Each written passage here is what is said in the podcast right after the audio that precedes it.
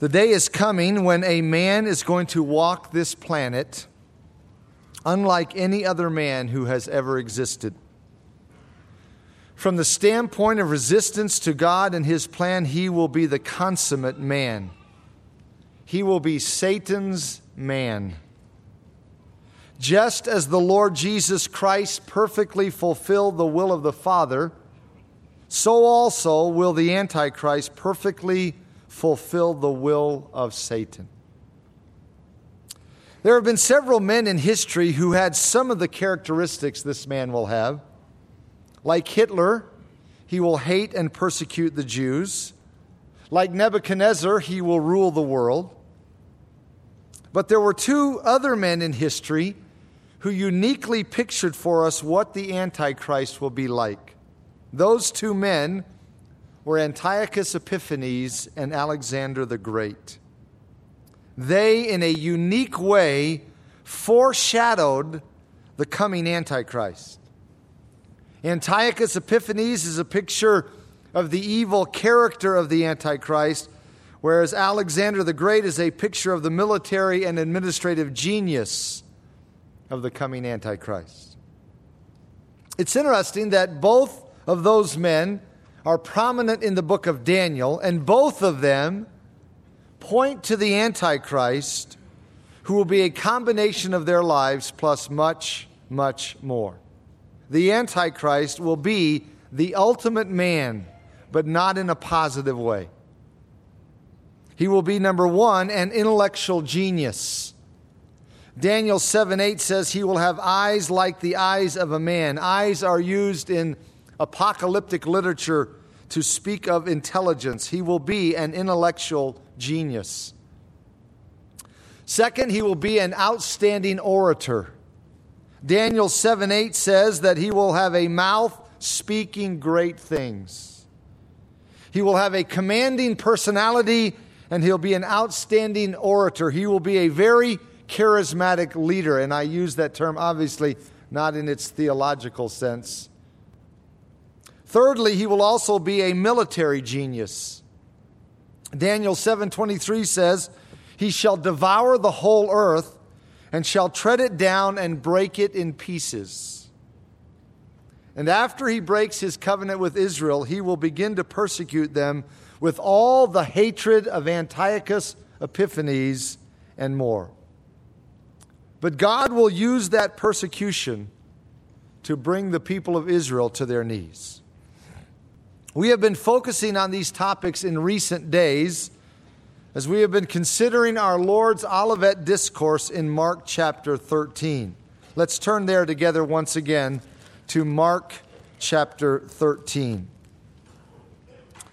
Please follow along as I read verses 14 through 20. This is our Lord Jesus speaking these words recorded by Mark. So when you see the abomination of desolation spoken of by Daniel the prophet standing where it ought not, let the reader understand, then let those who are in Judea flee to the mountains. Let him who is on the housetop not go down into the house, nor enter to take anything out of his house. And let him who is in the field not go back to get his clothes. But woe to those who are pregnant and to those who are nursing babies in those days and pray that your flight may not be in winter.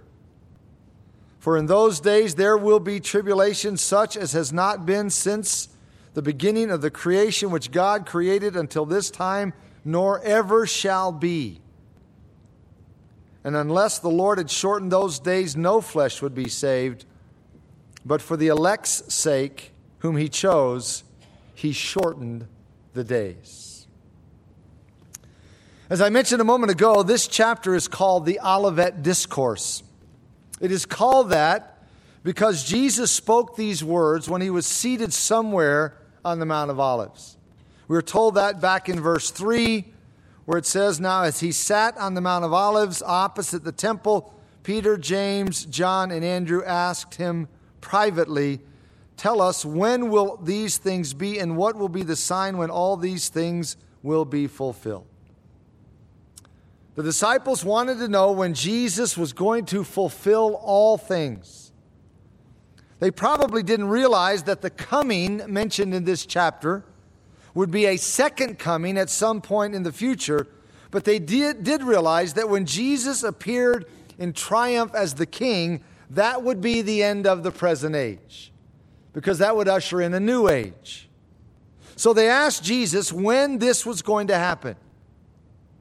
Jesus answered their questions and more in his Olivet discourse.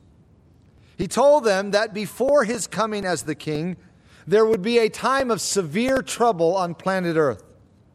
We often refer to that time as the seven year tribulation period.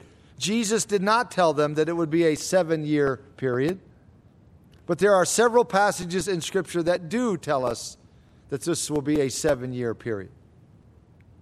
A major turning point in that period is at the midpoint when the abomination of desolation occurs. Jesus mentioned that event in verse 14. He said, When you see the abomination of desolation spoken of by Daniel the prophet standing where it ought not. This event will take place at the midpoint of the seven year tribulation period. The abomination of desolation is when the future Antichrist sets himself up in the future temple and declares himself to be God.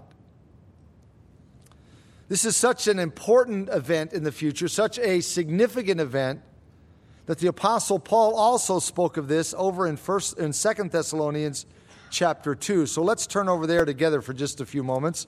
Turn over past Galatians, Ephesians, Philippians, Colossians to 1st and 2nd Thessalonians, 2nd Thessalonians chapter 2. Notice what Paul had to say about this future man and this future event.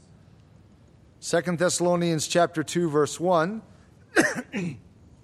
now brethren, concerning the coming of our Lord Jesus Christ and our gathering together to him, we ask you not to be soon shaken in mind or troubled either by spirit or by word or by letter as if from us, as though the day of Christ had come. Let no one deceive you by any means.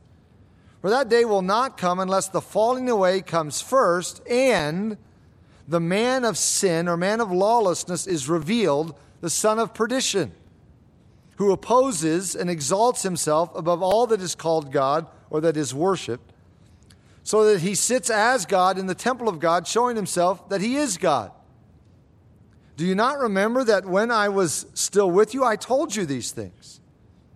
And now you know what is restraining that he may be revealed in his own time. For the mystery of lawlessness is already at work, only he who now restrains will do so until he is taken out of the way.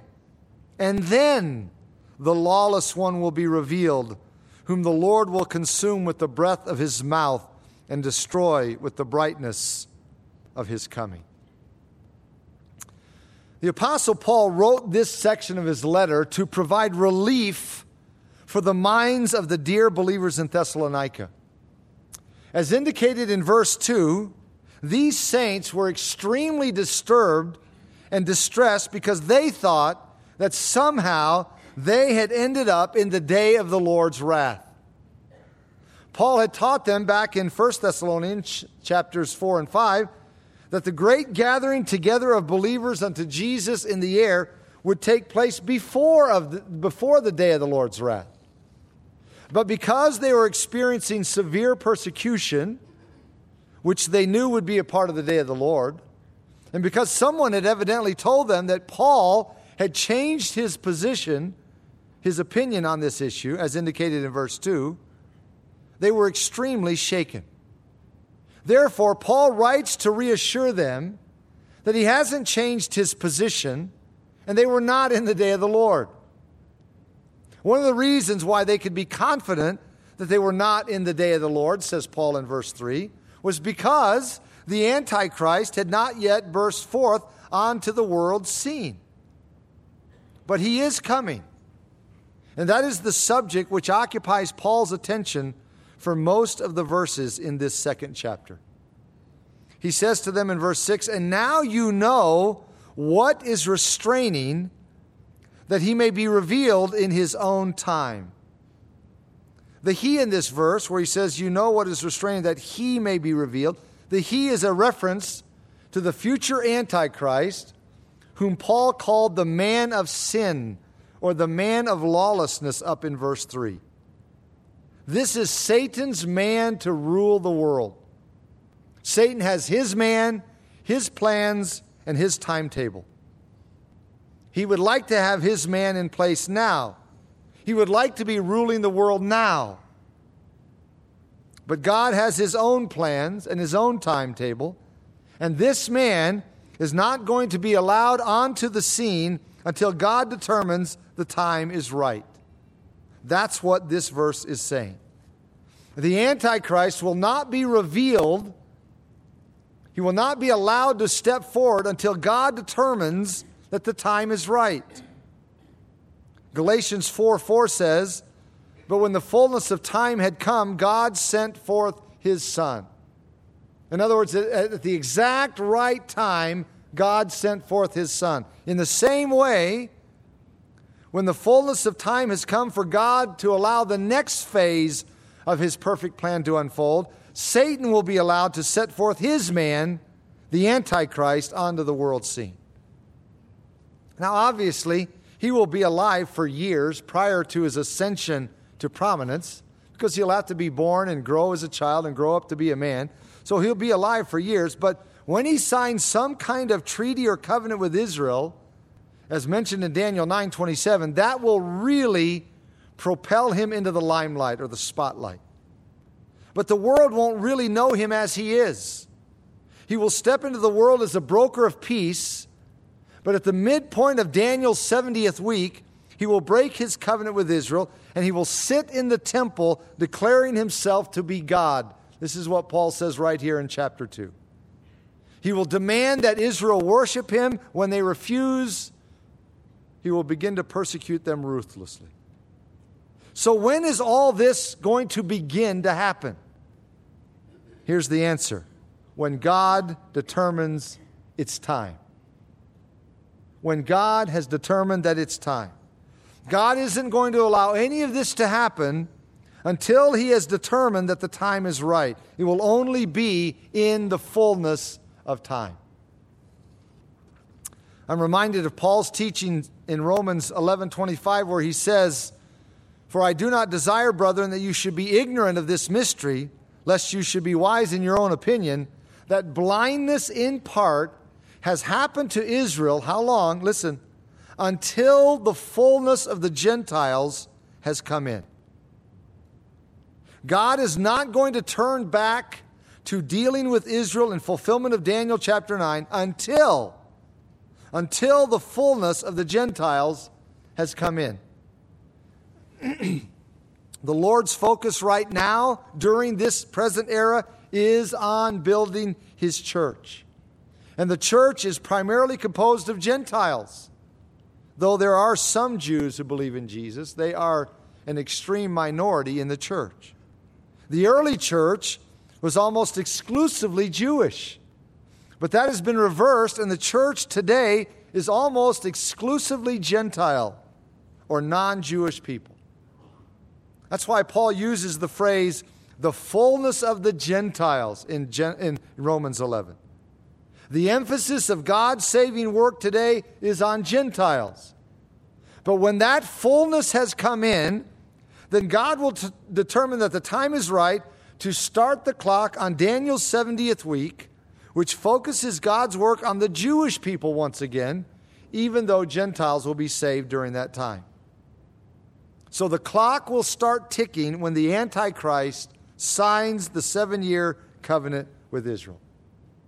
But Paul says here that won't happen until the restrainer steps back and allows it to happen.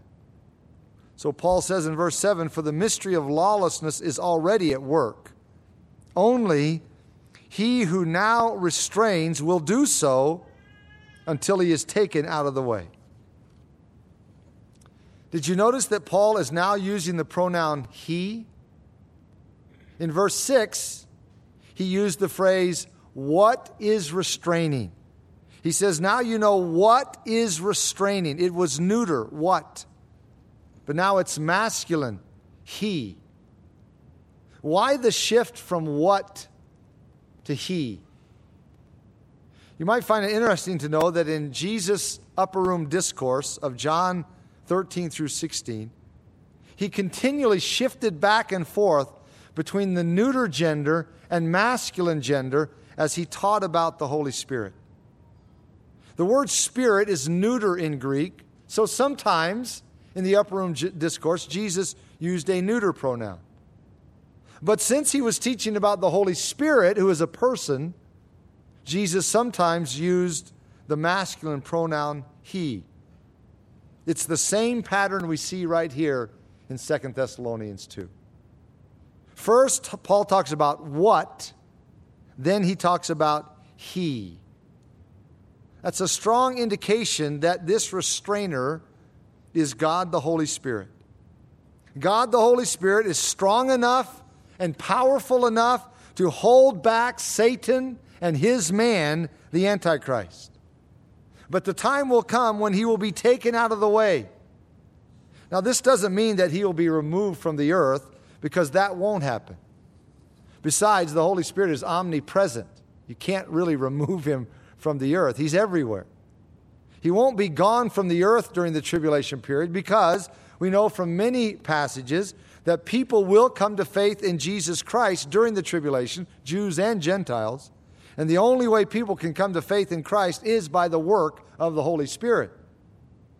But the Spirit will be taken away in this sense, in the sense that his restraining influence will be pulled back or removed. That will allow the Antichrist to carry out Satan's plans. One of Satan's plans is to keep Israel in rejection of their Messiah. That's why Satan prompts the Antichrist to confirm a covenant with Israel.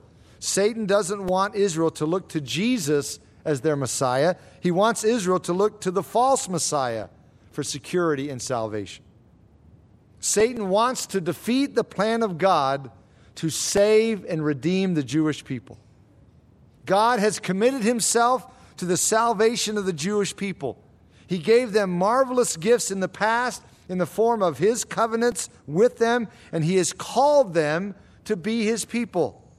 And Romans 11 29 says, For the gifts and the calling of God are irrevocable. Literally, it reads this way. This is fascinating. Listen to the literal uh, um, rendition of Romans 11 29. For not repented of are the grace gifts and the calling of God. Not repented of are the grace gifts and the calling of God. In other words, God has never repented concerning his choice of Israel. He is just as committed to fulfilling his purposes with them as he has ever been. And you better believe that Satan knows that. That's why he hates Jewish people. And that's why he wants to defeat the plan of God to save the Jewish people. He wants to use every method he can to accomplish that. He wants to completely wipe them out physically, if possible. He used Hitler in that attempt. He wants to completely destroy them spiritually by causing them to trust in men or governments as their Savior. Whatever it takes, Satan wants to defeat the plan of God to save the Jewish people. And the future Antichrist will be the most formidable tool he has ever used for that purpose. Will he succeed? You know the answer. Verse 8 says, And when the lawless one will be revealed, whom the Lord will consume with the breath of his mouth and destroy with the brightness of his coming. Then the lawless one will be revealed, whom the Lord will consume with the breath of his mouth and destroy with the brightness of his coming. The Antichrist won't succeed. Oh, he, he will succeed in ruling the world. He will succeed in causing the world to worship him. He will succeed in a lot of ways, but he won't defeat the plan of God. In fact, God will use him as a pawn for the accomplishing of his own eternal purposes. And once that has taken place, the Antichrist will be destroyed. Notice that Paul, here in this passage, is presenting the career of the Antichrist in a, in a sweeping overview fashion. He doesn't mention the timing of all of these events because he leaves that to our understanding of other passages of Scripture. But he gives the big, full picture. Let me show you what I mean. In verse 3, he mentions the man of sin being revealed.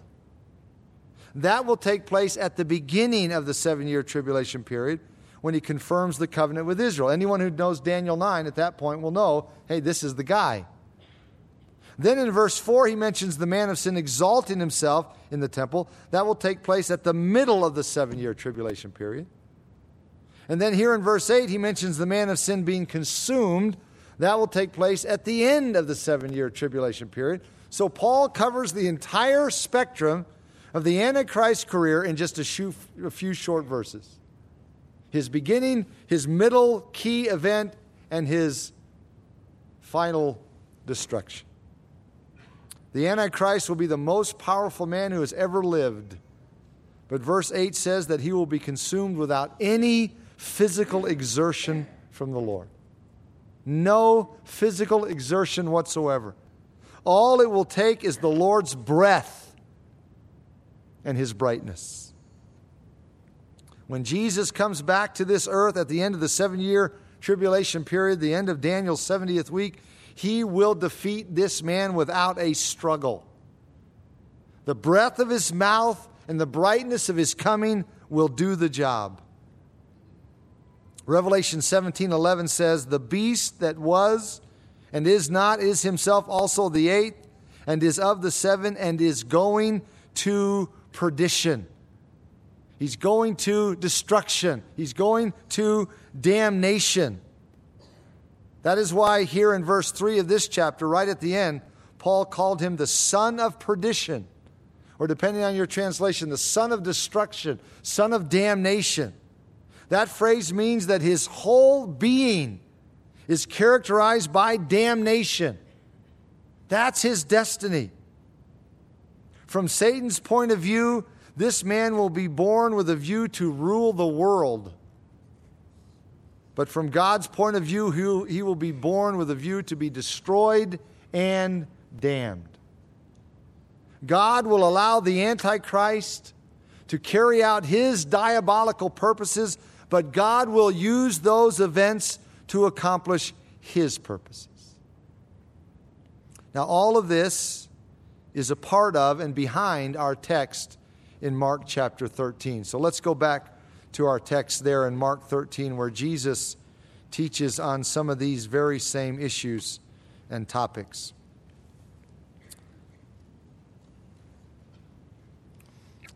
Here in verses 14 through 20, Jesus warns that the Jewish people are going to be the target of the Antichrist's wrath during the last days.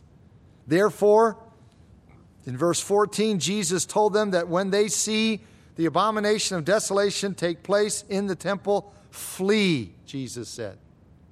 Run, go. In fact, he says in verse 15, let him who is on the housetop not go down into the house, nor enter to take anything out of the house. In other words, this is going to be so severe and so serious that the Jewish people, especially those in Judea, down in southern Israel, near the, or around the city of Jerusalem, those who live there shouldn't even take the time to gather their belongings to flee. Jesus says, just get out of there as quickly as you can. Verse 16, and to emphasize the point further, let him who is in the field not go back to get his clothes. So you're working out in the field and you hear, you know, either on your cell phone or some kind of announcement radio, you're, you're a Jewish person in Judea, you're out in the field, and you hear some event has just taken place in Jerusalem that, that, that the whatever he will be called, not probably by the title Antichrist, but this world leader has set himself up in the temple, declaring himself to be God. You hear that, you're out in the field, you don't even go to your house, Jesus said. Don't even go back to your house to get anything. Flee from the field. When the abomination of desolation takes place, time is of the essence. The Jewish people are quickly, immediately going to become the focus of the Antichrist's wrath and fury. So Jesus says, Go, flee, leave. Verse 17, but woe to those who are pregnant and to those who are nursing babies in those days. Obviously, those conditions would make it difficult to flee in haste. If you're eight months pregnant, nine months pregnant, you can't move very quickly. Or if you're trying, you have a, a, a little one who's so little that they're still nursing. So, those conditions would make it difficult to flee in haste, as well as the specifics mentioned in the next verse, verse 18. And pray that your flight may not be in winter. Matthew's account adds one other aspect to this verse because it says, And pray that your flight may not be in winter or on the Sabbath. Mark, since he's not writing to a Jewish audience but a Roman audience, doesn't include that. Matthew, because he is writing to a Jewish audience, puts that one in there. Pray that your flight may not be in winter or on the Sabbath. Both of those situations would slow down travel for the Jewish people. The winter is the rainy season in Israel. And the Sabbath day, which is Saturday, is a day when many services, such as buses and trains and planes, are curtailed. So, if the abomination of desolation takes place in the winter, or if it takes place on the Sabbath day, on Saturday, then that will really slow things down for the Jewish people who are attempting to flee and get out of Israel.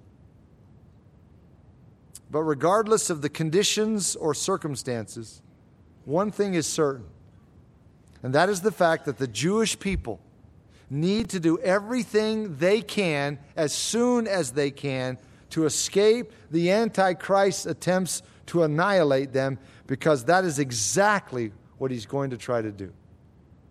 He is going to try to annihilate them. And in fact, Jesus says in verse 19, For in those days, there will be tribulation such as has not been since the beginning of the creation which God created until this time, nor ever shall be. That is an astounding statement when you stop to realize just how much tribulation the Jewish people have experienced down through the centuries. They have experienced so much tribulation and persecution simply because they are Jewish. The most notable example, of course, is the Holocaust, but there are many others if you know your history, if you know world history. Yet Jesus says here in this verse that what they will face in the future will exceed all that they have experienced in the past. In Matthew's account, he calls it great tribulation. That's the specific term he uses. That is the phrase we often use to distinguish the second half of the seven year tribulation period. The whole time will be a time of tribulation in various ways, but the last half will be the great tribulation. If you want to know why it's called that, all you have to do is read Revelation chapter 6 through 18. Those chapters record all the cataclysmic events that will be taking place on planet Earth, in addition to the persecution that will be directed at the Jewish people. And the primary emphasis of Jesus' words here is on the persecution that the Jewish people will experience. No wonder Jeremiah 30, verse 7, refers to it as the time of Jacob's trouble. And in fact, just prior to that statement, Jeremiah says, I'm just paraphrasing here, why is every man walking around with his arms across his loins? Has a man ever given birth to a child or been in labor? No. Then why is that going on? And he says, Alas, it's a time of trouble, a time of distress, the time of Jacob's trouble. What's another name for Jacob? Obviously, Israel. So it will be a time of Israel's trouble. And Jesus says in verse 20, and unless the Lord had shortened those days, no flesh would be saved. But for the elect's sake, whom he chose, he shortened the days. In other words, God will not let this persecution go on indefinitely, He will restrict it. The Antichrist will only be allowed to carry out his heinous intentions for the final three and a half years of the tribulation period. Then Jesus will return to stop the bloodbath and will execute his own judgment. The elect here in this verse is a reference, it's even clearer from Matthew's account, but it's clear that the elect in this verse is a reference to the Jewish people. They were the ones chosen, elected in the book of Genesis to be the people in whom and through whom God worked to bless the world. They have blessed the world beyond description because they are the ones God used to give us His Word and His Son. The scriptures came through the Jewish people, and the Lord Jesus came through the Jewish people. And because God chose them, He gave them unconditional promises that are still going to be fulfilled in the future. They are going to receive the glorious kingdom that was promised to them throughout Hebrew Scripture. So that raises a question when we read what Jesus says here in this passage. If all of this is true, if God is committed to the Jewish people, and He's committed to redeem them and save them, and committed to giving them a kingdom, why? Why is the Lord going to allow all of this to happen?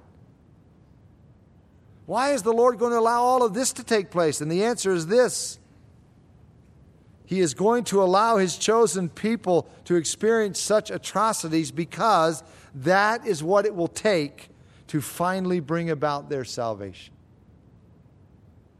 Their own prophets often refer to them as a stubborn and stiff necked people. They won't. I mean, I know many of you have Jewish friends. You know this. This is not anti Semitism. This is just fact. They won't repent of their ways and they won't embrace Jesus as their Messiah.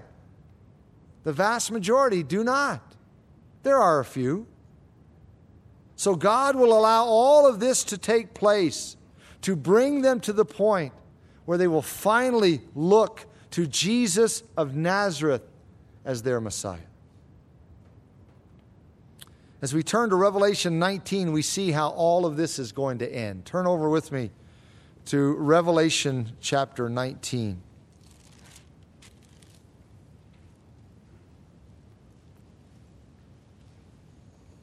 John was privileged to see in advance the culmination of this future seven year time period and how it is all going to end. And he recorded it beginning here in verse 11 of Revelation 19. He says, Now I saw heaven opened, and behold, a white horse, and he who sat on him was called faithful and true, and in righteousness he judges and makes war. Notice the reason why he's coming back. He came the first time as a meek lamb to redeem. He's coming the second time as a ferocious lion to judge and make war. That's the way he's pictured here in the book of Revelation. All you have to do is go back to chapter 5, and you, John sees this vision of the Lord Jesus. And at first, he looks like a lamb, then he looks like a lion, or maybe a lion, then a lamb. Well, how can he be both? Well, because it's picturing both of his comings. The first coming, he came as a lamb, gentle, meek. The second coming, he will come as a lion, the king of beasts to judge, make war, rule, and reign. And that's what this verse says. When he comes back, he's coming back to judge and make war. The book of Revelation often presents to us a picture of Jesus that we're not all that comfortable with and all that familiar with because we're so used to the Jesus in the Gospels Matthew, Mark, Luke, and John. The one who said of himself, Come unto me, all you labor and heavy laden, I will give you rest. I am meek, lowly in heart, I'm gentle but he's not gentle when he comes back. Matthew, Mark, Luke, and John is Jesus 1, Revelation is Jesus 2. It's the same Jesus, but it's just his other aspect, the other aspect of his work as the lion of the tribe of Judah. Verse 12 says, His eyes were like a flame of fire, and on his head were many crowns. He had a name written that no one knew except himself. He was clothed with a robe dipped in blood, and his name is called the Word of God. This robe dipped in blood could be a reference to the blood that he shed, his own blood, or it could be a reference to the blood he will shed when he comes back in judgment. Because people of the world are pictured as being thrown into a huge judgment vat, and Jesus tramples them in the judgment vat and splatters their blood on his garment. Again, I say it's not the picture of Jesus that we're most familiar with or most comfortable with. But he has this robe dipped in blood. Verse 14 the armies in heaven, clothed in fine linen, white and clean, followed him on white horses. If we had the time, we could go back to chapters 2 and 3 to see where this is the very thing promised to the churches. So, this, this is a reference to the church, the armies in heaven. The, the church is going to follow him clothed in fine linen. Not that he'll need our help, that becomes clear in a moment, but we get to come with him, come back in victory. Verse 15 Now out of his mouth goes a sharp sword that with it he should strike the nations. So you see, that's why he's coming back to strike the nations. And he himself will rule them with a rod of iron. He will not tolerate any rebellion. He himself treads the winepress of the fierceness and wrath of Almighty God. And he has on his robe and on his thigh a name written King of Kings and Lord of Lords. Then I saw an angel standing in the sun, and he cried with a loud voice, saying to all the birds that fly in the midst of heaven, Come and gather together for the supper of the great God, that you may eat the flesh of kings, the flesh of captains, the flesh of mighty men, the flesh of horses, and those who sit on them, in the flesh of all people, free and slave, both small and great. So all the birds are invited to this huge supper. They'll have no trouble finding the place, by the way. I find it interesting that in several of my trips to Israel and talking with pilots who fly in and out of Israel, they have told me that the number one problem they deal with in trying to land in Israel and go out of Israel is all the birds. Because you see, if you're familiar with the geography, Israel is in a location where to the west is the Mediterranean Sea and to the east is desert, barren desert. So when birds from Europe migrate to Africa in the south, they go right over the land of Israel. There are always birds going back and forth over the land of Israel. And here they are invited to come to this great supper. And then verse 19 says, I saw the beast, the kings of the earth and their armies gathered together to make war against him who sat on the horse and against his army. This beast in, the ver- in this verse is the Antichrist himself. We know that because back in chapter 13, he was referred to as the beast. We saw that last week when we looked at Revelation 13. So, this is the Antichrist at the end of Daniel's 70th week, at the end of the seven year tribulation period. He has been ruling the world with such autonomy that his egomania has reached the point that he actually thinks that he and his armies can, can defeat Jesus when he comes back. Notice they are gathered together to make war with Jesus, if you can imagine it. Most people probably assume, and it's a wrong assumption, that the Battle of Armageddon is all these armies gathering together to war against one another. That's not the Battle of Armageddon. The Battle of Armageddon is all these armies gathered together to make war against Jesus. They're not all fighting each other. They're gathered together because they know that coming at the end of this, all of these events, that he comes to the land of Israel. So they all gather in the land of Israel and they say, We will stop him from coming back. All these believers who are alive on planet Earth are saying Jesus is coming back. He's coming back as king. He's coming back to set up his kingdom. So the beast pulls all his armies to Israel to say, We'll stop him. It's just utter foolishness. But they're gathered together to make war with Jesus. But as Paul said in Second Thessalonians, it will only take the Lord's breath and his brightness to destroy this man. Verse 20, notice the description and the lack of struggle in this verse. Then the beast was captured. And with him the false prophet who worked signs in his presence, by which he deceived those who received the mark of the beast and those who worshipped his image. These two were cast alive into the lake of fire burning with brimstone. The son of perdition will go to his proper place of destiny. He will go where he belongs to the lake of fire. And by the way, these are the first two people in the lake of fire or Gehenna or hell. People who die today without Christ do not go to hell. They go to Hades. It's a place of judgment, it's a place of torment. It's not hell, it's not the lake of fire. No one is in hell today. No one. The first two people who will be in hell will be the Antichrist and the false prophet, as described here. They will be the first. Now, eventually, all unbelievers will be cast into hell. But unbelievers who die today don't go to hell, they go to Hades. But all will eventually end up there. But the first two are the beast and the false prophet. He will go to where he belongs, to the lake of fire. It's the same place you will eventually end up if you die in rebellion against God and Christ. Back in 2 Thessalonians 2, Paul said the mystery of lawlessness is already at work. In other words, there is a spirit of lawlessness or rebellion against God that is already prevalent in the lives of people in our world today. Many people hate God.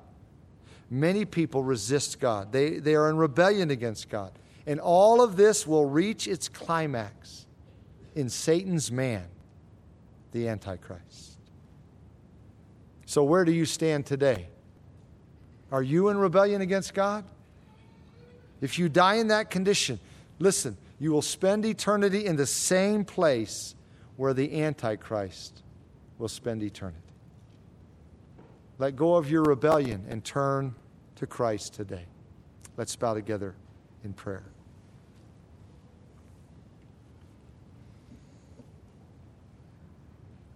As we close our service this morning and our time together, let me remind you once again if you die in rebellion against God, if you die and you're not right with Jesus Christ, you will end up spending eternity in the same place where the Antichrist will spend eternity.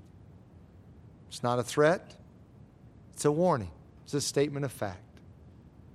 So I urge you to let go of whatever is holding you back and willingly surrender to Jesus Christ as your King. He's coming back someday as King of Kings and Lord of Lords. You need to be right with Him. You need to have Him as your King. And Father, that is our prayer for anyone hearing these words right now who has not surrendered to your Son Jesus as King. May your Holy Spirit use the truth of your word and what you have revealed to us about the future to be a warning, to bring conviction, so that this would be the day that man or woman turns to Jesus Christ in faith to receive him as King of Kings and Lord of Lords. Father, we pray as Jesus taught us to pray when he said, Your kingdom come, your will be done on earth as it is in heaven. And we long for that day, not merely for our sake, but for Jesus' sake, in whose name we pray. Amen.